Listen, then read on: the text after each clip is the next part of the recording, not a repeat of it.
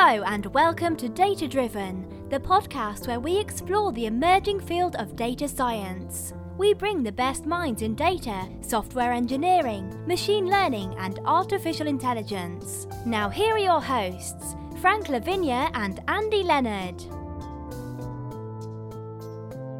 All right, cool. I didn't mean to cut you off, but I just No, thought that was I- a good segue. I, I thought this you can't hurt my feelings today, Frank. And uh, Uh, well, I'm, I'm not even going to try. I know. Um, all right. Hello, and welcome back to Data Driven, the podcast where we explore the emerging fields of data science, machine learning, and artificial intelligence.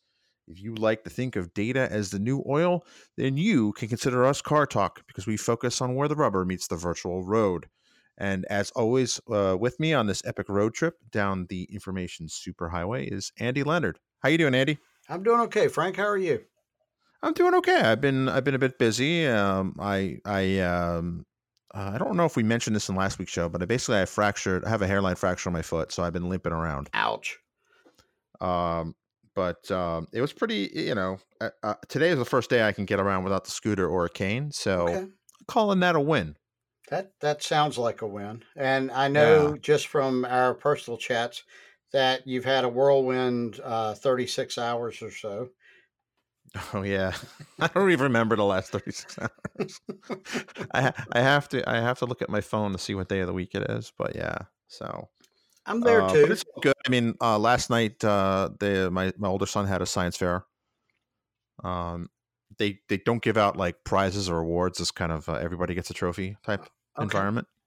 It is what it is. Mhm. But um, what was interesting was he did a project on maglev maglev trains and so did two other kids. So it was like the one where everybody had like it seemed like that was the the theme and I'm, I'm I, I don't know why. I would assume maybe they mentioned it in school but but he swears they didn't. Huh. um maybe it's because they want to put a maglev train between uh, baltimore and dc Yep. i don't know which would cut the trip down to 15 minutes. Wow. um and then i think ultimately they want to ultimately i think want to replace the acela with with this but that's billions of dollars and decades away Yeah, and if I was, you know me in news, I, I rarely keep up with the news, but I did see a blurb on social media about uh, some train project in California. Uh, it sounded like they had canceled it. oh yeah yeah yeah yeah Yeah. That, that was not maglev though oh, okay. Okay. they they they blew the budget on that on, on regular technology Gotcha. Gotcha. well, you know, I've But- been to um, Europe some, and uh, of course, you grew up in uh, New Jersey, and you know, you've been you've also lived in Europe for a while. The Mhm. um, the train systems there just seem amazing to me. And I live in Farmville, and we recently, I say recently, probably in the last 10 years, we removed several miles of track uh, and turned it into uh, kind of a, a trail and a park, which I'm not against trails and parks. I think that's awesome. And I love this particular trail. There's a lot of history here. Uh, there was a Civil War battle fought near High Bridge, uh, Farmville, and the, the bridge is beautiful and it is very high. But it is, um, it's disappointing that we're not doing more with rail uh, here. And I, I, know there's a number of factors that play into that. I promise I'm not trying to make a political statement. I just, um, I just wish that um, that we were kind of moving in the other direction, that we were doing more uh, with with rail transportation and um, and not less. So right right um when in, in the course of him doing his project i was very optimistic about uh, hyperloop technologies mm, but when he was doing the research on it, it was like when I when you look at the cost per mile for Hyperloop, right, right. uh, yeah, I'm not as optimistic as I once was. Well, the the economics play you know play a role in it. I almost said the optics, Right. but they do too. Um, but yeah, certainly a lot of this is driven by um, you know by economic concerns. I totally get that. Being a data person, um, you know, I I use economic analogies an awful lot talking about data development, software development, and um, you know, it, it's a it's a very realistic way to to kind of um, to measure the impact of of an investment. Uh, certainly to measure the impact of debt and um, Right. talk a lot about technical debt and technical investments. It's, it's What was interesting and um, uh, was the Maryland project. uh, The the who's opposed to it is is an interesting mix of of of of people, which I was kind of surprised. Is not not to get political, but um, No. it would be cool though to go from Baltimore to DC in like 15 minutes It, it would be, and you know, I, I will I will broach the political barrier on this. I find people on both you know both sides of the aisle, and people in the middle that are in support and opposed uh, to to projects like this, and you know, and I I try to see all sides. I try to be very empathetic. Um, as we say in Farmville, uh, sometimes I feel for you, but I can't quite reach you.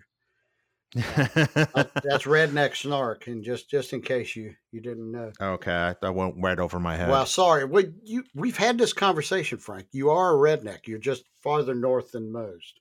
oh well, there you go. There you go. It's a culture of honor thing. That's It's what a it culture of honor. That's right. Well, But uh, our guest could actually, if he if he wanted to, could scoot up to Baltimore from DC. he could, and I was going to say, speaking of economics, Anders has has some real passion um, about leveling the playing field and um, you know helping people. And uh, uh, just a little from Anders. Uh, Anders Schneiderman uh, is a um, he's the director at a project called the Makers All Project. Uh, you can find his website at makersall.org. Sounds just like it's uh, spelled just like it sounds. Makers is plural, then all.org. And I first met Anders years ago. Um, he was a manager at a not for profit or nonprofit. And the consultants that were working on his data warehouse, you'll have to tell the story correctly, Anders, but they basically indicated to you they were doing some SSIS work for you and they were reading this book, uh, SSIS Design Patterns. And you had enough gumption to go onto LinkedIn, connect with me, and drop me an email and, and or communication on LinkedIn and said, you know, do you do consulting? and I said, uh, yeah. And we started communicating. I ended up doing some work there. I'm still actually doing some work at the organization. You've left, Cool. and um, but yeah, we're still helping them here and there whenever they need help. But Anders and I not only got to work together, um, we became friends really quickly. And I will share because Anders is too polite to that uh, we disagree philosophically on politics. We got that close. We became that close friends, but we realized quickly that although we're on different sides of the aisle, we share a lot of the same goals. We just disagree about like details and and implementation. And ours has been a relationship where uh, I will say for me, I have learned and gained and grown from communicating with Anders about things, uh, specifically things with which we disagree. Um, so, um, Anders is just to kind of bring this into the into the present. Anders is working on a report. Um, he has been working on this report for a while. He's been thinking about this, and we'll talk about some of his other endeavors as we move through the interview today. But um, what I, uh, one of the many things I love about Anders is his heart for people. He wants to help. And he is one of these folks that is not just going to talk about the weather, he's going to try and do something about it. I've, uh, I've read the executive summary of the report. Uh, I find it to be compelling and uh, very solution oriented. And I can't wait to dive into this some more and talk some more about this. Anders, welcome. Yeah, welcome to the show. Hi. Thanks for having me on. No problem, no problem. So I think this this conversation kind of started about uh, what the jobs are going to be like in the future, and then uh, Andy and I got to talking about uh, Appalachia or Appalachia Yep. and what the future of of work looks like there. So do you want to talk about that, Anders? Sure. Um, before I do, I just wanted to say thanks, Andy, for saying so many generous things about me, and uh, right back at you. The, definitely, this report, uh, you can see the impact of uh, of our friendship uh, on it. Oh, Um, sure. So, um, the reason why I ended up writing this report is that um, I became increasingly concerned about um, whether or not robots and AI were going to end up destroying lots of jobs, or if there were still a lot of jobs created, that a lot of jobs wouldn't be very good paying jobs. And um, at the same time, um, it was becoming increasingly clear that not just robotics and AI, but also augmented reality, virtual reality, digital fabrication, a whole host of emerging tech is taking off, and in the next 20 years is going to create a huge amount of wealth. And so I started thinking about how do we make it possible for you know areas like Appalachia, Compton, et cetera, how to make it possible for communities that have basically been left behind um, to be able to get in on this wealth um, so that they can help rebuild themselves. And that's basically what the report's about. Oh, interesting. So um, you mentioned two communities in particular, Appalachia and Compton. I assume you mean Compton, California. That's right. For our foreign listeners, if you're Right. familiar with NWA or Dr. Dre, that's where those guys are from. Um, but um, so, uh, and, and we've been wanting to get a, a- a real honest to God economist on the show to talk about this because uh, one of the things that comes up inevitably when you talk about AI is the destruction of jobs, the mass destruction of jobs. Um, right.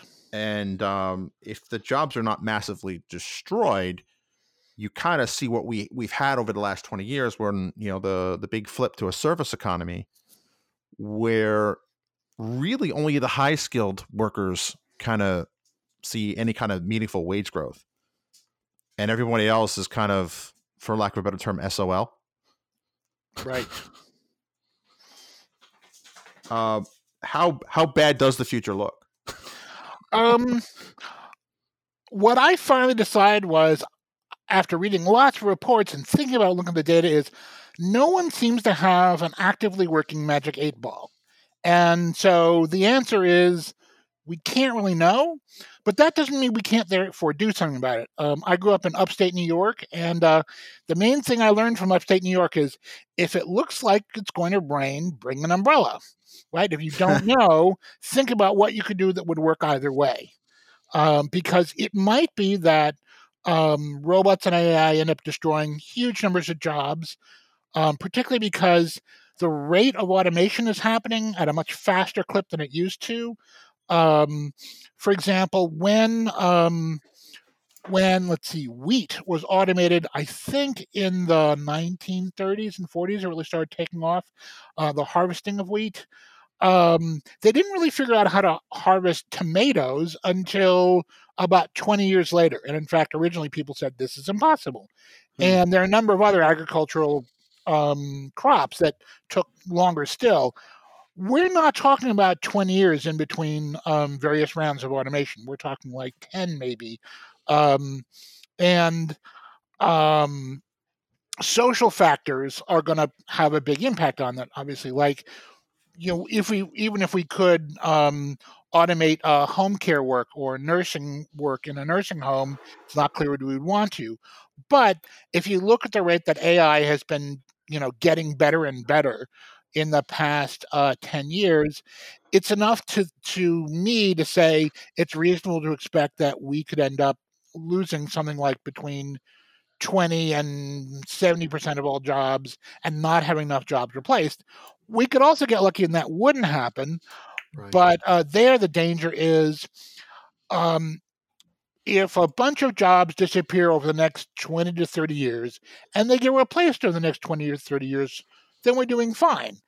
If a bunch of jobs get dis- destroyed in the next 10 years, and then in another 10 years, and another 10 years, um, in words, if you get waves of automation, even the fact that there are jobs coming down the line isn't going to help a lot of people. You end up with a lot of people who are basically stuck. right. Um, and then there are a lot of jobs that may get created that don't pay well. So, for example, um, if you are building um, an AI and you need a huge amount of data um, tagged um, because you're doing um, supervised learning, right now what you do is you use um, Monster Test or a whole of, of, of online services where you can basically plug in hundreds or thousands of people around the globe who will help you do the work that AI can't do. And similarly, you know, AI at this point can't um, handle a lot of customer service calls. So when they get to the point where it's a customer service call that, that the bot can't handle, it gets passed seamlessly in the back to a human. Um, so there are lots of jobs doing that, and um, they pay really, really poorly. So regardless of whether or not we lose lots of jobs or we have a decent number of jobs, but there's too much turnover, or there are a lot of jobs but they don't pay well, we need a strategy that's going to be able to um, ensure that um, communities just don't go down the drain. Right. And I noticed in reading the executive summary uh, to your report, your report, which the executive summary I find uh, uh, very compelling. Uh, you you take a three, uh, kind of a three point sermon approach here, where you talk about initially smoothing the learning curve, and then kind of combining an ecosystem of uh, both tech and community, which I you know I find compelling. I, I keep using that word, but uh, it's the best word I can come up with to, to describe it. But your community evolves uh, from a combination of, of tech and community into tech and civic. And, and I again very very interesting approach. Yeah, I mean the the, the basic idea is um, I think we've got a lot to learn with uh, from what happened in agriculture back in the uh, late 19th century and early 20th century through this program right. called Extension Services. Hmm. Um, America was going through a similar transformation where if you're going to have an industrialized, industrialized society, if you're going to have a, a service uh, oriented society, farmers have to be able to produce a whole lot more crops because otherwise most people won't be able to get off the farm. And after about 50 years of trying and failing with different experiments, they came up in 1910 with the idea of extension services. And the idea there was um, in every county in the United States, uh, there would be extension agents who would work on two things. One was working with folks in the community to take all this really complicated knowledge and science and tools and techniques of modern agriculture and break them down and make them easier for folks to learn. And the second thing is help build up monthly clubs and state fairs and 4 H clubs and all these other ways that someone who's a full time farmer could not only learn without having to go to college, but could also learn from their peers, um, from people who understand where they're coming from, who understand the problems we're facing.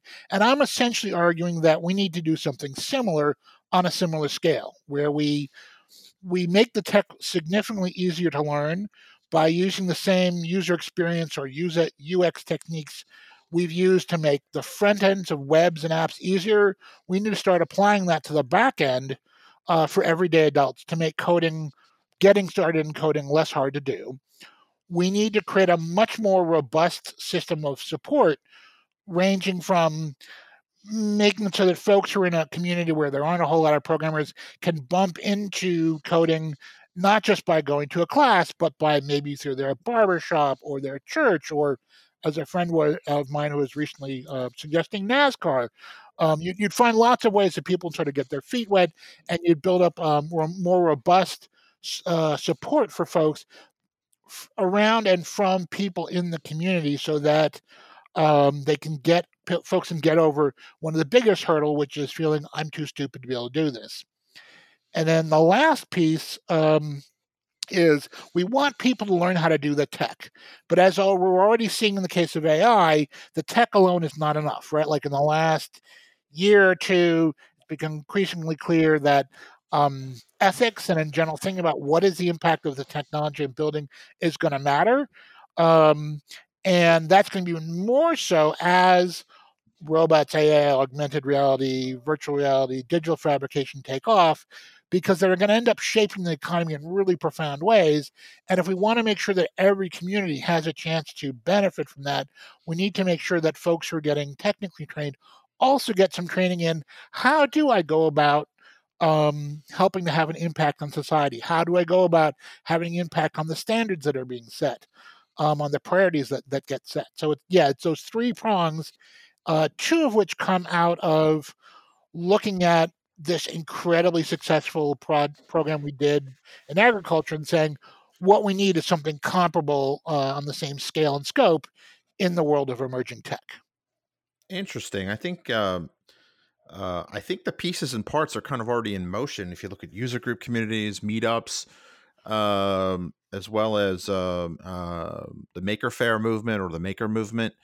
Uh, I've noticed that um, my local library has a, a maker space, but I think you're right. I think it's not it's not evenly applied, and I think you you you hit on the number one. Um, at least for me, the number one nerve item is that they think that people people can't don't think they can do this. Right. How do you get over that? Because I mean, we live in a time. I promise, Andy, I won't get too much on the soapbox. We live in a time where if you have internet access, you can find out how to change a light bulb, fix a toilet, or perform brain surgery. So, so like, what? How how do we address that? Because uh, uh, people, is it learned helplessness? Is it a crisis of confidence? What is it?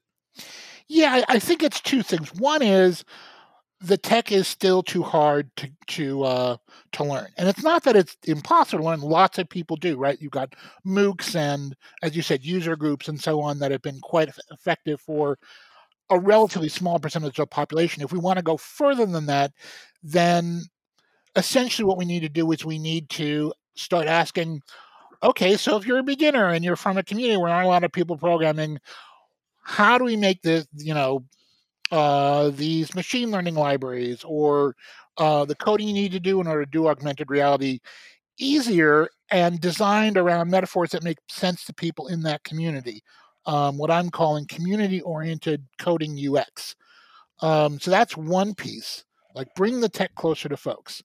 Um, the other is if you have, if you basically take what we've been doing with user groups and so on, and you do it on a, a bigger scale um, with more of an eye towards, like right now, most of the user groups that we have are essentially self selected, right? Like the people who are getting the training are the people who show up. Right. Um, and uh, in the report, I use an example from healthcare of, of a strategy we might use that was used by Extension Services. Um, so, one of the things that a lot of uh, doctors struggle with is how do I reach people who um, have high blood pressure and are not taking medications regularly or are not getting tested? And what they did was they um, they built a network of barbershops and uh, local pharmacies in an inner city area, inner city area that had a very large, large number of folks who were not getting um, tested, who were high risk. And what they found compared to control control group, I think the control group, maybe 10% of the people um, who were involved ended up having their blood pressure go to back to normal. And in the more community oriented approach, 60% did. And the Wow. reason wow. they did, yeah, the reason they did was because it, I think there's an African American community where you know barbershops are a really important social institution, and where folks have often had you know very strong connections with their barbers. So if you're going in there, you got already, already this person you trust. You're surrounded by people you know and trust, and so it's not at all as intimidating as going into um, a doctor's office. Uh, the same strategy was used, uh, which I also talk about in the report, through um, uh, citizenship schools in the 1960s in the civil rights movement. They had this big challenge of how do we go about um, if we, we large numbers of African Americans are trying to vote, and there are all these rules in the deep South that say you can't vote unless you can read or write. Um, how do we train all these people who are, you know, um, peasant farmers essentially, um, who are literate to become literate in a pretty short amount of time? And community oriented citizenship schools were the answer. And what they did was really smart and similar to what Extension Services did, which is first, when they would go into a community where they're setting up uh, a school, they would look for what they called natural leaders. In other words, people who already were parts of um, real world, not online social networks, who people in the community trusted and respected. Um, right. So, for example, one of the first people to run one of the trainings of, a- of a citizenship school uh, was the head of a local beauty parlor. And She was like, you know, I've been talking to people about their lives since forever. I know everybody. So she's having a class, uh, or, or she says it's worth coming. Um, a lot more people are going to go. And also, if they're nervous, they think I can't do this. She understands where they're coming from. She knows how to talk to them. She was able to get them to go to the class. And then the classes themselves were designed in a community oriented way where you, you know, it's not if I'm teaching an ex miner about uh, as like coal mining, how to do JavaScript programming. And I say, of course you can do this. You're smart. Da, da, da. They're going to be like, whatever. You don't know me. You're not right. from my community.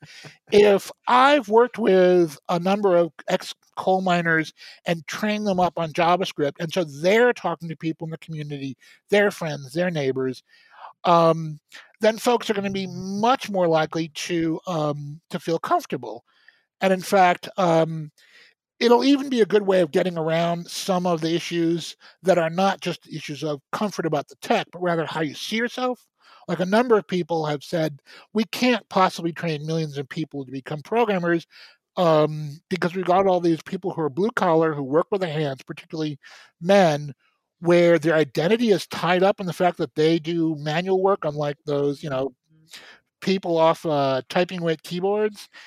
And so it's not just learning a new skill, it's changing how they think about themselves. Well, I'm going to have a really hard time breaking through that barrier. Somebody else who spent their life working with their hands is much more likely to be able to reach them and say, this is really like how we did blah, blah, blah in mining or, or, or, you know, bring some other analogy. So I think the way you break down those barriers is by harnessing the power of community and by making the tech less intimidating.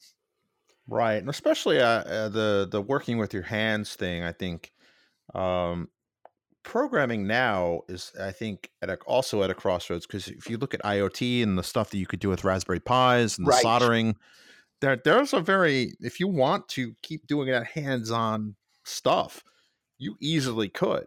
I mean, how much? How much? The so, so this might be a a, a, a uh, sidetrack, but that's kind of what we do around here.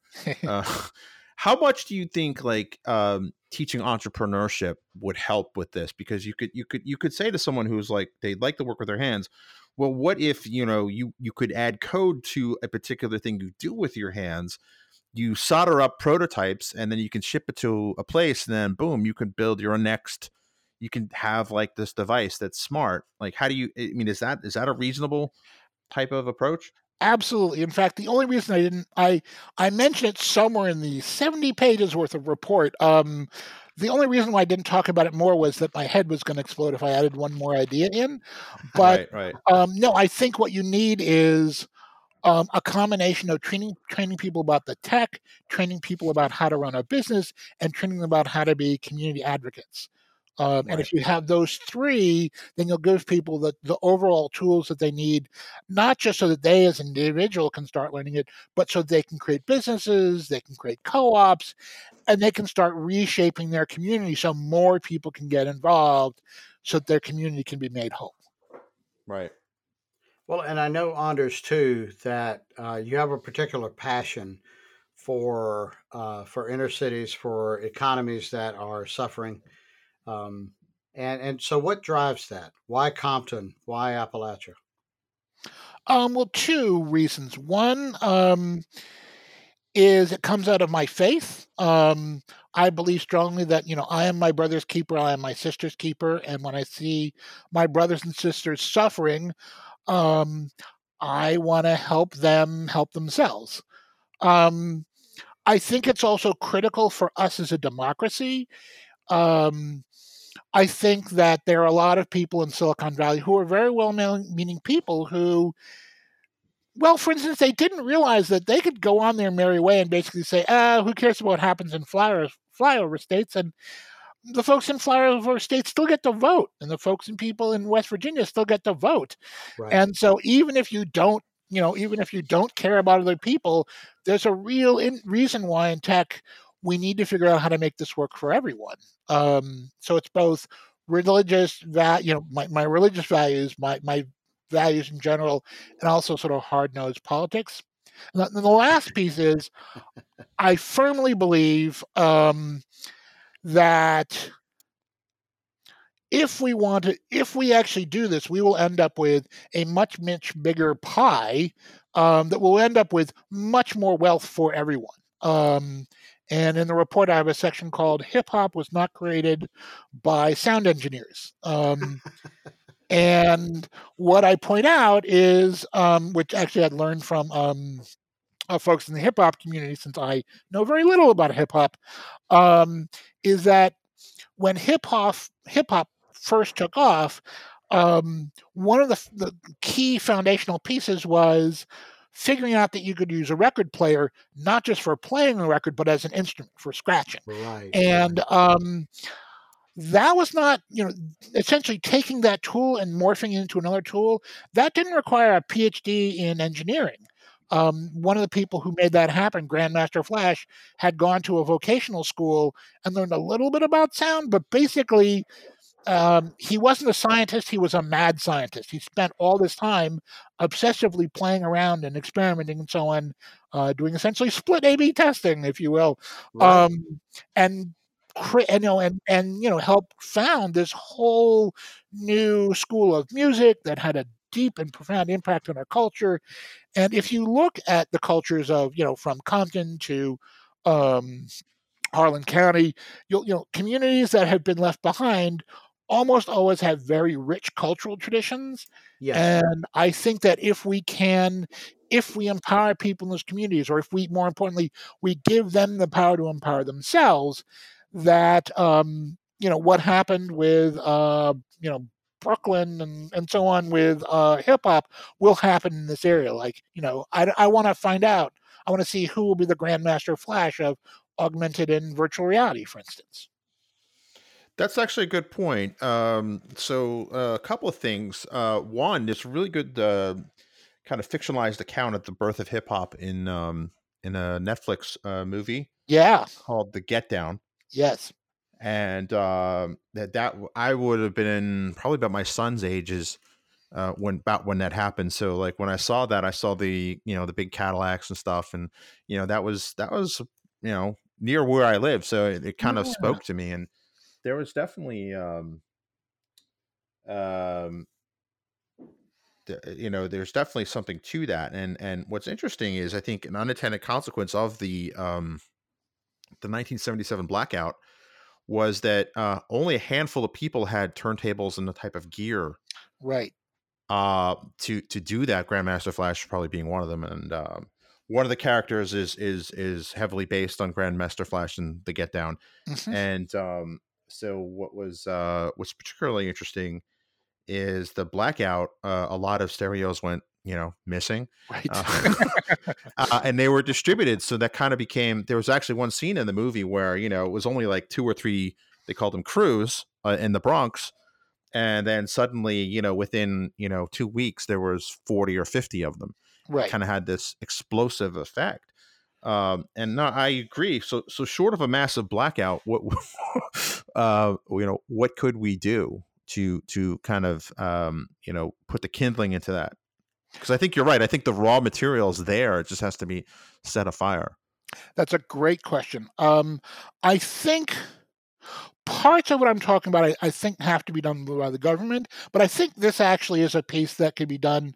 entirely by uh, the tech world, and particularly by the big tech companies.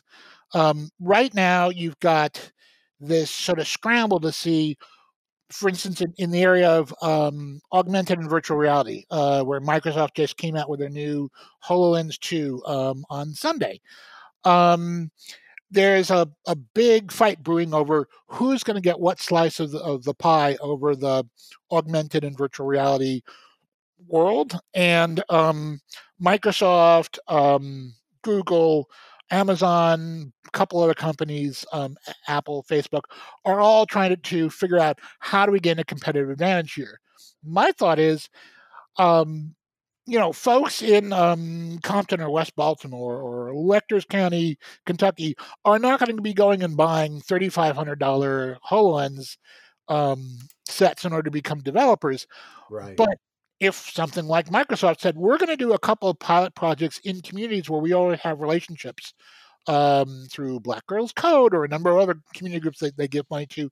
And what we're going to do is we're going to work on, we're going to bring our tech to folks early on, um, and we're going to uh, donate it to them, and, um, you know, through community groups, through some kind of sort of churches, some kind of social institutions, um, and then work with them on how do we make the tech easier to use through community-oriented UX. um, two things will happen. First, you'll get a bunch of people who have a shot at beginning to do some interesting work that will sort of lay the seeds uh, for you know the equivalent of the homebrew computer club in a number of, of regions that um, our society has left behind. But the other thing that will happen is one of the experiences I, I have learned uh, over and over in my my 30 years in tech is that if you can teach someone in the community how to do something in tech, how to do programming, um, how to use complicated technology, um, you can probably pretty easily use the same techniques to um, teach someone who's in marketing. Um, and if Microsoft or Google or Amazon works with these communities to figure out how do we make their our, our um, tech much easier for people to do really interesting creative work, it will also mean many, many more people in um, in corporations will be able to. And in fact, if you look at um, when IBM first put huge amounts of money into AI, and they built all this really cool stuff, and they went out to their corporate partners and they said, or their their their customers said, "Here's this cool stuff," and what they discovered was their their uh, the folks in, in in the corporate world were like, "Uh, that's nice. How do I use this?" Um, this is too complicated. Um, particularly again, not like the techies, but the people in the marketing, the people in, in the back end, and so on. Um, and so they ended up creating a bunch of computer consulting to help people learn this. Well, if you you essentially say, let's start at the beginning rather than waiting till later to make it easy to use. Let's work with folks in the community um, to make the tech easier to use. We'll be helping the community, so we'll be doing something that's good and civic. Um, we'll be creating new businesses in the community, but we'll also be directly helping ourselves in the markets that have the most amount of money, where we want to have the most number of people using our tools. Well, right. I, I think. Oh, I'm sorry. Go ahead. Go ahead.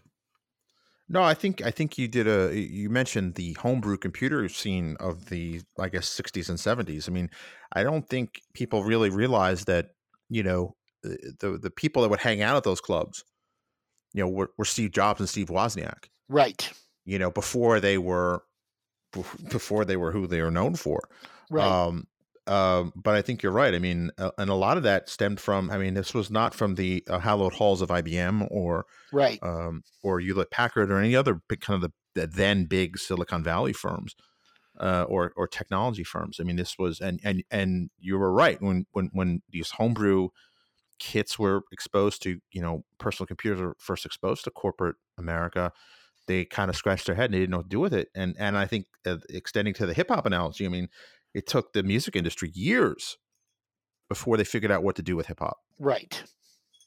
And some people will say what they what they could do to hip hop in like a more in more of a sinister sense, but right. but um, but I mean I mean it's it's I think it's really I think you're right the the community versus kind of the establishment, um, where people kind of get into a comfortable groove and they don't understand change. And I think that's going to be even more important because disruption is going to be the norm. Right. I think in the next 50 years rather than the exception.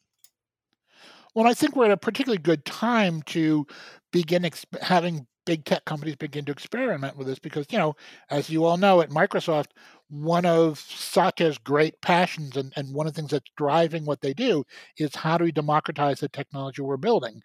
And essentially, all I'm saying is um, we've gotten so far um, based on trial and error, um, or, or to put another we're essentially where agriculture was in the 1820s or 1860s.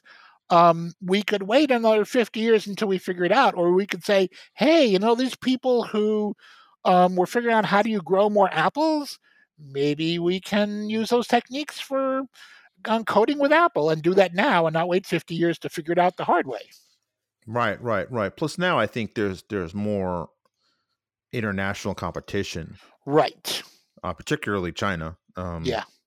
Uh, and, and, their big push to AI. I think that's uh, but I think you're right. I mean, I think our economy has kind of transformed underneath us, and that you know there are there are certainly some communities that are have already been marginalized, but I think there's also plenty more that are, you know, on that that fault line of they're about to be really marginalized, you yeah. know, or or ones that are kind of on the edge that are kind of they're okay now, but it's definitely they've seen better days. Yeah.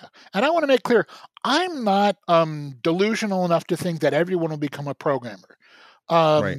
What I'm arguing is because there are some people like, well, we'll be coding it, and I don't know, maybe I'm just I seriously doubt it, or I, it wouldn't surprise me if everyone ends up doing a little bit of coding, but I doubt everyone will be making money off of it or you know right. earning a living off of it. Um, my argument is because a lot of people are about to get displaced because the world's going to get turned upside down and inside out for an awful lot of folks.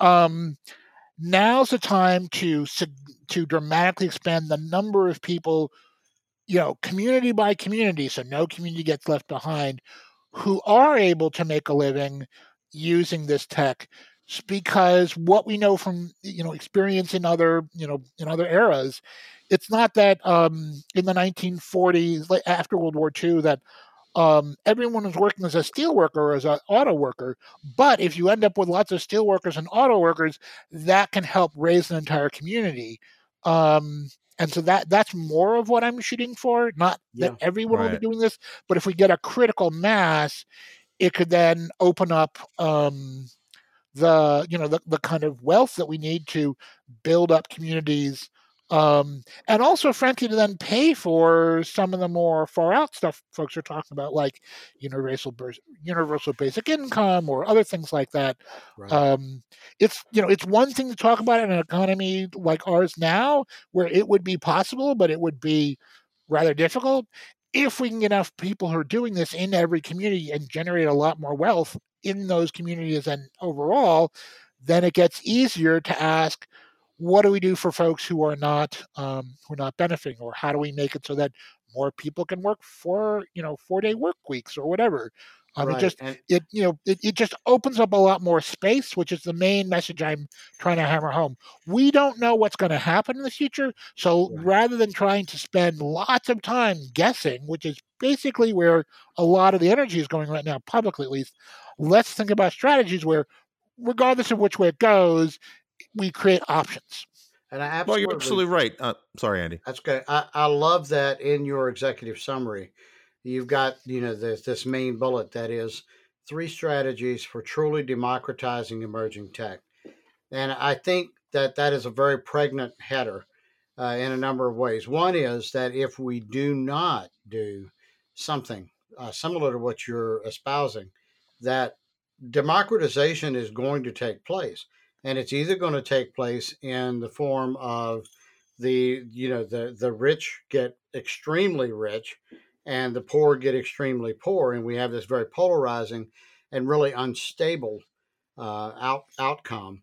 Right. Or or there's some democratization that takes place in in what you're describing where the um, you know with a little bit of prescience the the companies that are creating this tech that are driving this tech would uh, invest a little bit in uh, efforts like those that you're describing here, where maybe we go into Compton or we go into right. Appalachia or we work with Black Girls Code, right. and it's not thirty five hundred dollars for a Hololens two. Maybe they get donated a right. handful of Hololens twos, and we begin then plant to plant these uh, seeds and I use that term intentionally because organic growth happens over and over again. The examples you've shared with the extension services and and the hip hop movement and uh, you, you, know and and and the communities of the geeks back in the 60s right. You know all of those are examples of you know world economy driving engines that exist today especially the the technology uh, you look at that that grew out of those meetings that happened in garages 50 years ago. Um, and, and something is going to grow out of this. And it, I think the real question is, and maybe the challenge is, is it going to be something that is is the engine of growth and and perhaps wealth and democratization for the next 50 years or is it going to be something disastrous right well, yeah, I mean, you're right. I mean, uh, like, so last night, tying into the science fair, everywhere you go, at least uh, in in in my little part of the world, was um, is there STEM this and STEM that for kids? So science, technology, engineering, and math. When I was a kid, STEM was not even an acronym. um, and you were kind of on the fringe. You were on the right. fringe, and oh, like gosh, I was, I you know, people say, well, you, you know, some people will tell me like, well, you were encouraged to, to get into. No, I wasn't. not by our peers. if you count being a doctor, then you know my my mom, my my my my parents want to be a, be a doctor or a lawyer. Uh, you know, an engineer would be tolerable. Right. Like so, um, but no, I mean, it's just interesting, and, and and but I think it's also dangerous for us, just from from any number of, of angles, to have a society increasingly dependent on technology, and having such a large population technolog- technologically illiterate. Yeah, right. That's dangerous. I think it's also really dangerous if um, we continue with a, not only the individual inequalities but the geographic inequalities. Yeah. I mean, one of the things that was really striking, um, I got my PhD in sociology uh, at Berkeley um, back in the 80s and early 90s.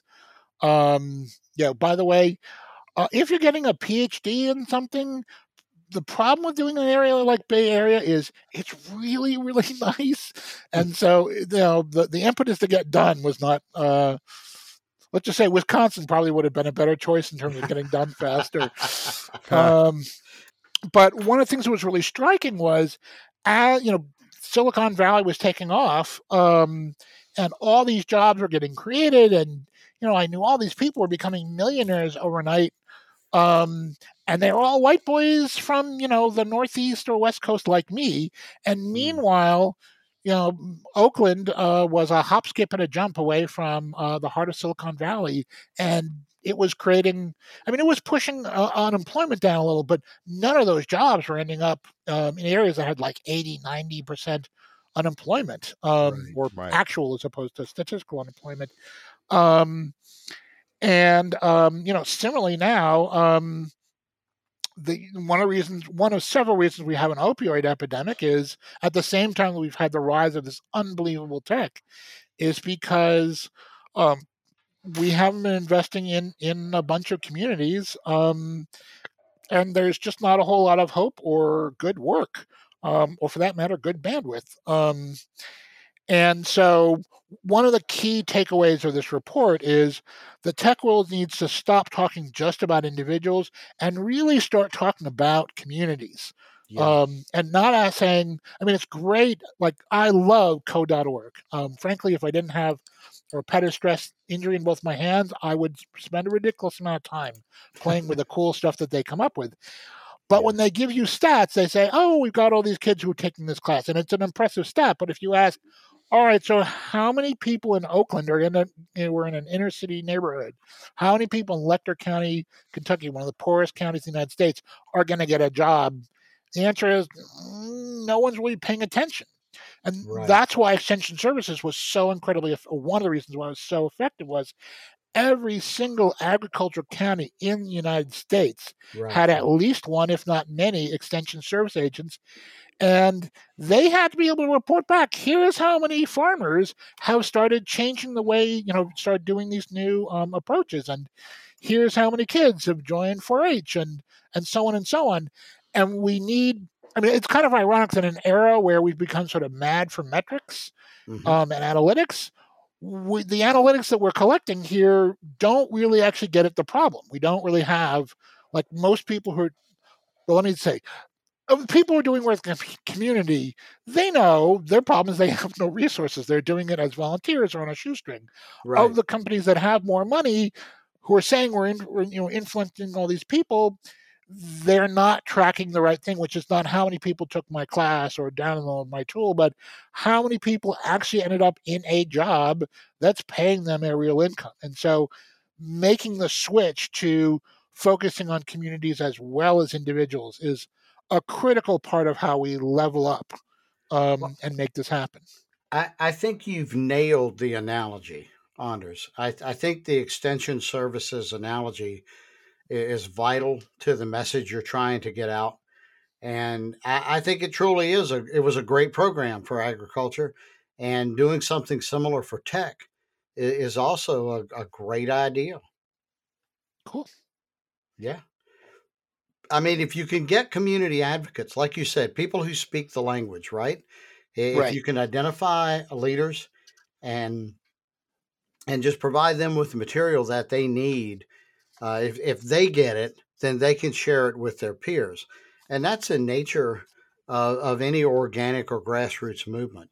And I love that you're leveraging that uh, in, in your solution here. Um, can I give you guys a quick stat around that? Um, Sure. This sort of blew my mind when I was doing research. So I ended up um, talking to someone who's a historian of uh, extension services, and he turned me on to this book about it was written in 1948, right after the end of World War II, about the history of New York State's extension services program. And um, by 1948, the extension services folks had built a network in New York of 32,000 trained volunteer local leaders and committee members who are supported by a total of 383 agricultural and home economic staff who worked in various colleges and universities. Wow. Um, that is roughly about 1.5% of New York State's rural population. And again, this isn't how many people who are involved in some way. This is 32,000 trained um, leaders. Yeah.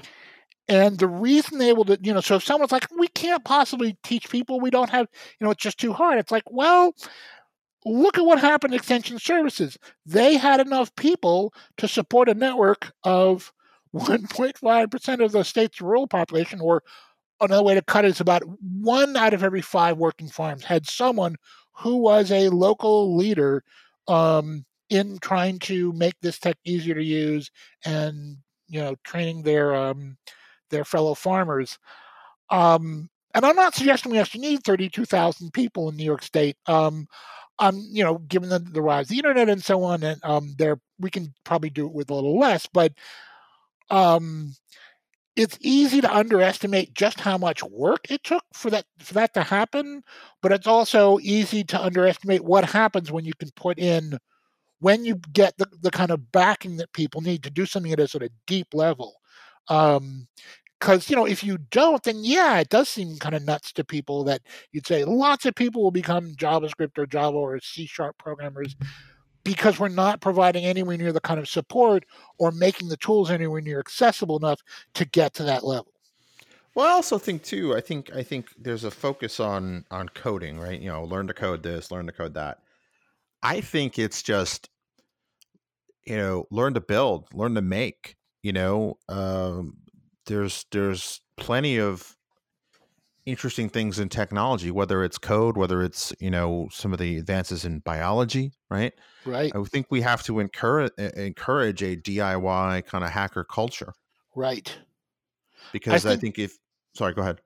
I think you're exactly right. In fact, um, in the report, um, I talk about creating um, a, a continuum of skill from power user and, and in the area of just coding, from power users to blue collar coders um, to full blown developers. And part of the idea behind that is not everyone needs to be a full blown developer in order in order to do something interesting. When it comes to hardware, not everyone needs to be able to build all of it. Not everyone needs an engineering degree in order to build something interesting.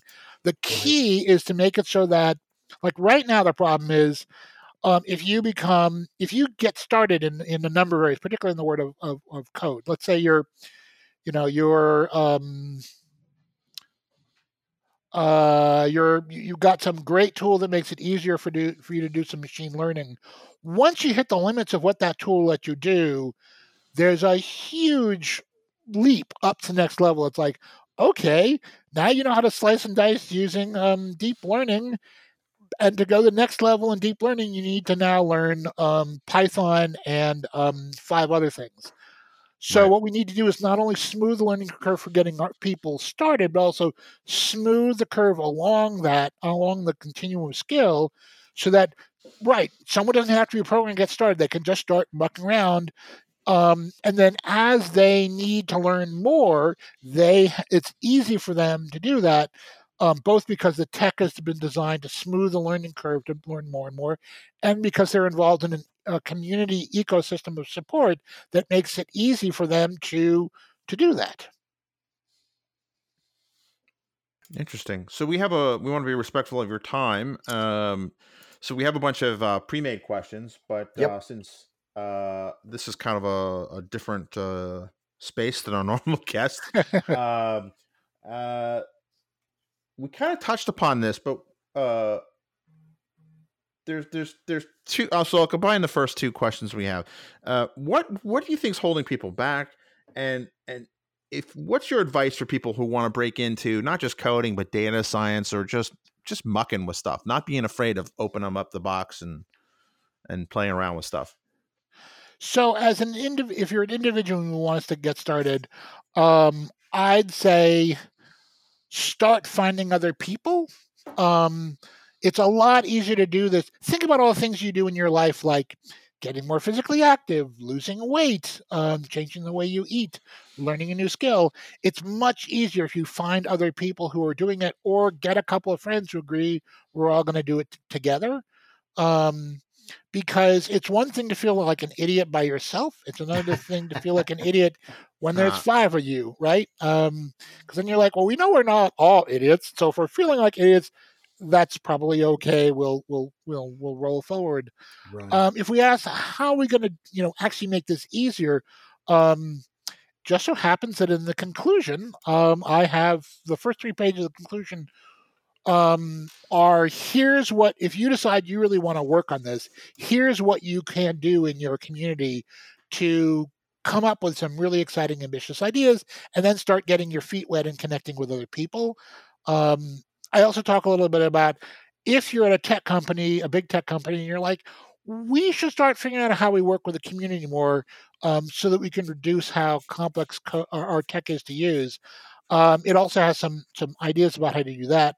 Um, I, I will say, if you're at Microsoft or Google, one of their big places, and you actually work in machine learning, augmented reality, et cetera, and you're like, I really want to make this happen in our company, um, get in touch with me um, because I think I think there's room to do some really interesting things in some of the big companies that have um, a lot of resources they can they can bring to bear, and to do it in a way that would both help the company, help the community, and help the world.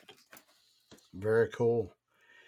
So, Andres, how did you find your way into this work? I mean, did you find it or did it find you? That is a great question.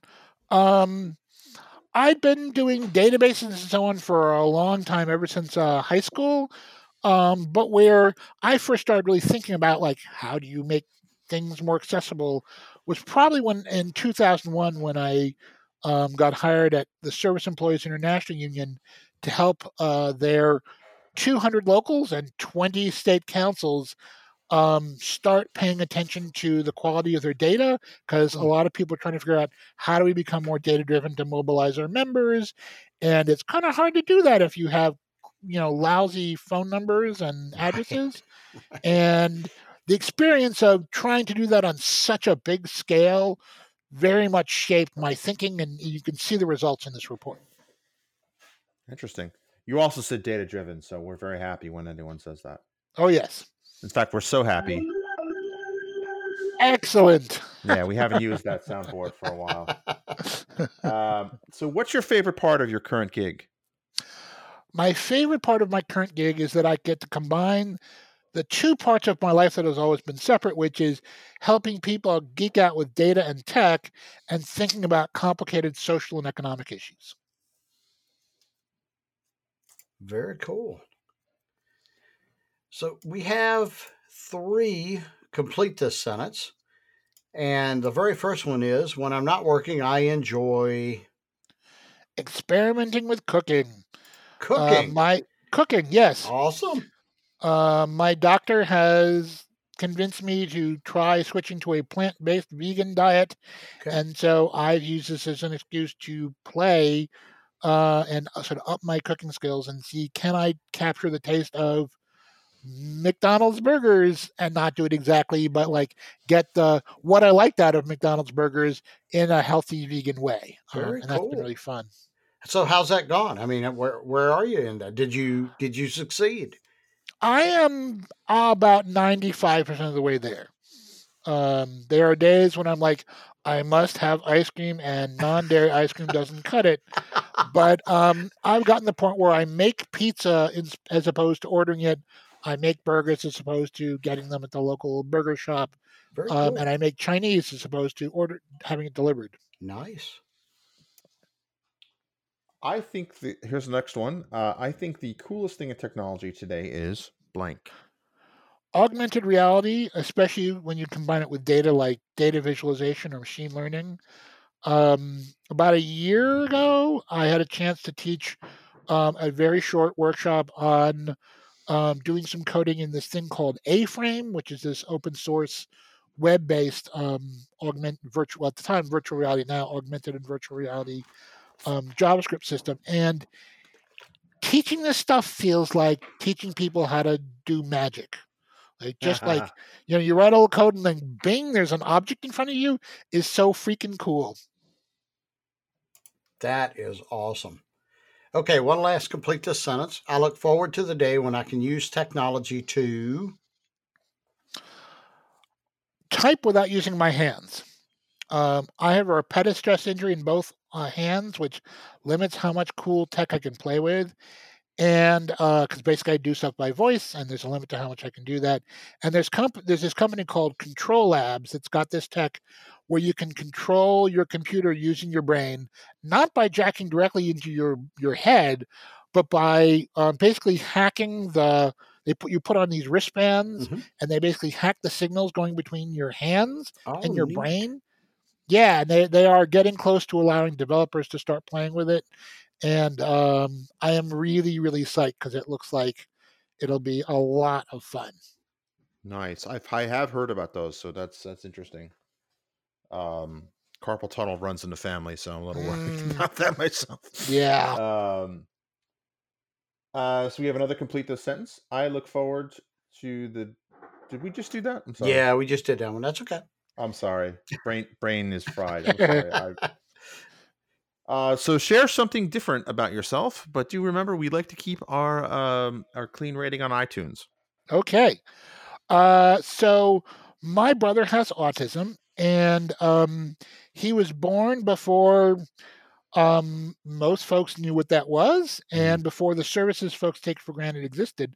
And so my both my parents got involved in the fight to build those services um, for everybody, and then um, and between watching them go through that, and then also, you know, my relationship with my brother over the years, um, particularly since I was a a smart and very arrogant young punk, um, and learning, wow, you know, being smart is only one little tiny piece of the equation of what it means to be a wonderful human being. Early Yeah. on was uh, useful. Very cool. So, Anders, where can people learn more about you and the work you're doing? Right. So I have a site called makersall.org. Um, and by the time this podcast is up, um, the report will be there, um, as well as uh, some other info. Um, and uh, there'll be um, an email list you can sign up on to keep getting informed. Um, so that's probably the best place to start. Great. Okay. So Audible is a sponsor of the show. We just want to know: uh, do you do you have any uh, audiobooks you like to recommend, or um, do you have any book recommendations? Failing that, Yes, I've got um three. Well, I'll do two books. I've got three, but I'll do two. Um, in May, there's a wonderful book calling, coming out called Ghost Work um, by Mary Gray and Siddhartha Suri. And what they did was they did an anthropological analysis of basically they hung out with people who were doing last mile automation work, like the people on the other end who are uh, tagging pictures uh, for an AI or handling customer support that an, that the AI can't. Um, and it's fascinating work, and they also sort of place it in like the history of of contingent work. Mhm. Um, it's I, I got to see an advanced copy. And it's really really good. It it fundamentally changed the way I think about uh, where we're headed. Um, another book I would strongly recommend that already is out there is um, by David M. Kennedy called "Don't Shoot: A Man, a Street Fellowship, and the End of Violence in Inner City America." And what it's about, uh, is um, it's sort of an autobiographical book about um, these really amazing efforts to figure out how do we reduce the number of people who are getting killed in inner cities and what and what they did was this really impressive combination of very data driven analytical work to figure out you know where where are people losing their lives what are the relationships and, and essentially discovered a very small number of people in very small number of networks were responsible for the majority of deaths and a lot of it had to do with you know basically personal beefs and not um, bigger things. And then they did all this qualitative work working the community um, figuring out strategies to reduce uh, to convince people not to, um, do this and then worked with police to um, both be more sensitive to the community's needs and also to focus more on not all of the crime, but rather the people who essentially broke truces and killed someone. Mm. And they were able to reduce crime in, in a number of cities by the number of violent deaths by, um, I think, 60 or 70% or more. I mean, really wow. impressive. Yeah. Um, and so if you want a read that's both a really interesting introduction to like how to think about what it means to be data driven in a really sophisticated way and how to combine it with with very very qualitative approach and do something that has really big impact. Um, it's it's one of my favorite books on that. Very cool. Interesting. So for those you don't know, uh, you can get yourself a free copy, a free audiobook of your choice. Um, uh, thedatadrivenbook.com. Is that correct, Andy? That's correct. Awesome. Help support the show, and um, maybe Andy and I will be able to go to Starbucks and get get that extra shot in that latte. That's that's our goal. That's our goal. That's it. Anders, this has been an awesome show. I, I love the uh, the practical emphasis uh, that you place on the on you know on data. Um, I it it people people that don't know you, hopefully it came through this show. I do know you. I can vouch that Anders is a real deal. Uh, he cares about folks. He wants to see folks, um, you know, helped by technology, and he wants to see technology helped by people. I've had that experience working with you uh, corporately, so I, I, really appreciate your um, your motives and um, the fact that you took time out of your life. Uh, I won't go into too much detail there, but I know that you set aside a chunk of your life to work on this report, and it's been several months in the making. Thank you. A year. yeah. Well, hey, thank you very much. That's very kind. Yeah. Great. And with that, we'll let the nice British lady finish the show. Thanks for listening to Data Driven. Don't just listen, become a data driver by going to datadriven.tv to sign up to join the community, access to special events, tips and tricks, and more. Sign up today at datadriven.tv.